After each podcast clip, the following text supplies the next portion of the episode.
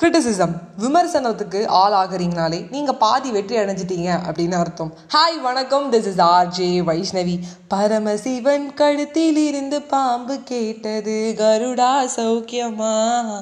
யாரும் இருக்கும் இடத்தில் இருந்து கொண்டால் எல்லாம் சௌக்கியமே? கருடன் சொன்னது அதில் அர்த்தம் உள்ளது. அதாவது பரமசிவன் கழுத்துல பாம்பு இருக்கிற வரைக்கும் தான் அதுக்கு சேஃப்டி கருடன் சொன்னதான் நீங்க ஏன் இருக்கிற இடத்துல இருந்துக்கோங்க.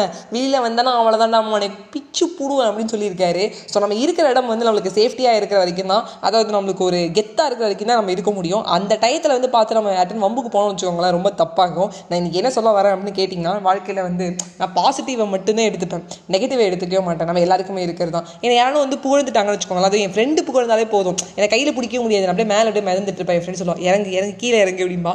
ஸோ ஒரு நெகட்டிவிட்டி எனக்கு வந்துருச்சு வச்சுக்கோங்களேன். இன்னைக்கு நாள் ஃபுல்லாகவே எனக்கு ரொம்ப ஒரு மாதிரி டல்லாக போகும்.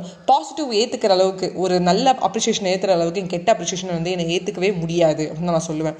அதாவது வந்து இந்த பரமசிவன் கழுத்தில் இருக்க பாம்பு மாதிரி தான் நானும். நான் இருக்கிற இடம் வந்து எனக்கு சேஃப்டியாக இருக்குது அப்படிங்கிறனால கொஞ்சம் அப்படியே ஆடுவேன். பட் வந்து வெளியிலேருந்து எனக்கு வந்து இந்த கருடன் மாதிரி இருக்கிற நிறைய நெகட்டிவாக சொல்லுவாங்கல்ல கிரிட்டிசிசம் பண்ணுவாங்கல்ல அதுலேயும் ரொம்ப சூப்பராக விமர்சனம் பண்ணுவாங்க. டே வாடா வெள்ளை வாடா அவங்க இருக்குது அப்படிம்பாங்க. ஸோ ஒரு எல்லை தாண்டி நான் நேற்றுக்கு போனேன்.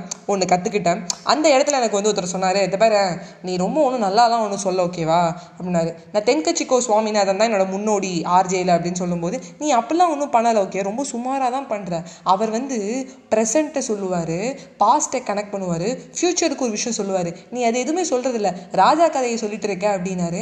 ஸோ எனக்கு கொஞ்சம் கஷ்டமாக இருந்துச்சு. நான் வீட்டுக்கு வந்தேன். எங்கள் அப்பாட்ட சொன்னேன். பா எனக்கு இதுமாரிலாம் சொல்கிறாங்கப்பா எனக்கு ரொம்ப கஷ்டமாக இருக்குப்பான்னு. எங்கள் அப்பா ஃபஸ்ட்டு ஒரு பாயிண்ட் சொன்னார். அவர் சொன்னது உண்மை.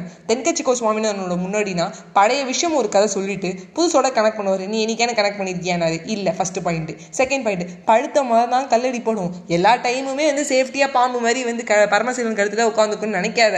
பழுத்த மரம் கல்லடி பட்டாதான் உனக்கு வாழ்க்கை அப்படின்னாங்க. அதையும் தாண்டி என் ஃப்ரெண்டு ஒன்று சொன்னான். இது யூடியூப் சேனலே இருக்குது எல்லாமே பாசிட்டிவ் கமெண்ட் மட்டுமா வருது. நெகட்டிவ் கமெண்ட்டும் சேர்ந்து வருது அவன் வாழ்க்கை. இது புரிஞ்சுக்கிறதுக்கு எனக்கு ரொம்ப டைம் ஆச்சு. அதையும் தாண்டி முந்நூறு எபிசோடுக்கு மேலே பண்ணிட்டேன். Fifteen point eight K views போயிருக்கு. அதுக்கு காரணம் நீங்கள் தான் உங்களுக்கு நான் ஒரு விஷயம் இன்றைக்கி நான் வந்து அனுபவப்பட்டு சொல்கிறது என்னென்னா பழுத்த மரம் கண்டிப்பாக கல்லடிப்படும். விமர்சனத்துக்கு உள்ளாதீர்கள். பாசிட்டிவிட்டி இருக்கிற மாதிரியே நெகட்டிவிட்டி இருக்கும். அந்த நெகட்டிவிட்டியை எடுத்துக்கோங்க. அதில் இருக்கிற நல்லதை எடுத்துக்கிட்டு மிச்சத்தை இக்னோர் பண்ணிட்டு போயிட்டே இருங்க.